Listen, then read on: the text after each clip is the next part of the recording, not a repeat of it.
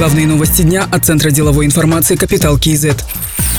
Низкая инфляция – результат сокращения объема ликвидности на рынке, а не эффективности экономики. Нацбанк и правительство плохо работают в этом направлении. Об этом Нурсултан Назарбаев сказал во время встречи с председателем Национального банка Даньяром Макишевым. Изымая деньги, можно снижать инфляцию еще больше, при этом неизвестно, каким образом такое решение отразится на экономике. При этом президент указал на заметное снижение количества долгосрочных кредитов. Даньяр Акишев, в свою очередь, представил информацию об оздоровлении финансового рынка. После принятых мер объемы кредитов значительно вырастут. В 2019 году рост составит более 10% 10%, что выше номинального ВВП. Это значит, что кредиты станут более доступными и ситуация постепенно улучшится.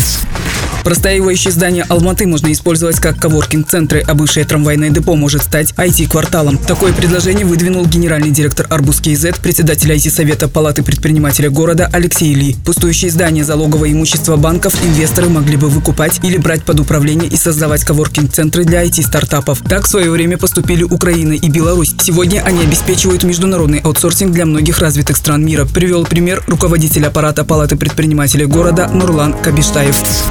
Изменен состав Совета директоров Кейсела. В новый состав вошли Алексей Буянов, Рашид Махатов, Динара Инкарбекова, Владимир Попов, Куанышбек Исикеев, Ерулан Кусаинов и Тимур Турлов. Их полномочия продлятся до принятия на общем собрании акционеров Кейсела решения об избрании нового Совета директоров простым большинством голосующих акций. Напомним, в декабре прошлого года Казахтелеком купил 75% акций Кейсела.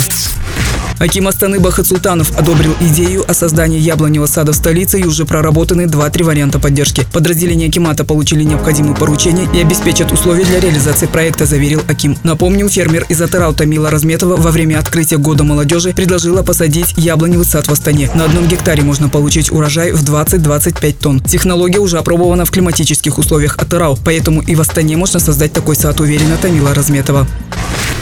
Казахстан подал заявку на проведение финального турнира чемпионата Европы по футзалу в 2022 году. Всего заявки поступили от семи стран – Казахстан, Босния и Герцеговина, Голландия, Латвия, Португалия, Франция и Швеция. Хозяев Евро-2022 назовут в сентябре текущего года. Чемпионаты Европы по футзалу проводятся с 1996 года. Сборная Казахстана в 2016 году заняла третье место.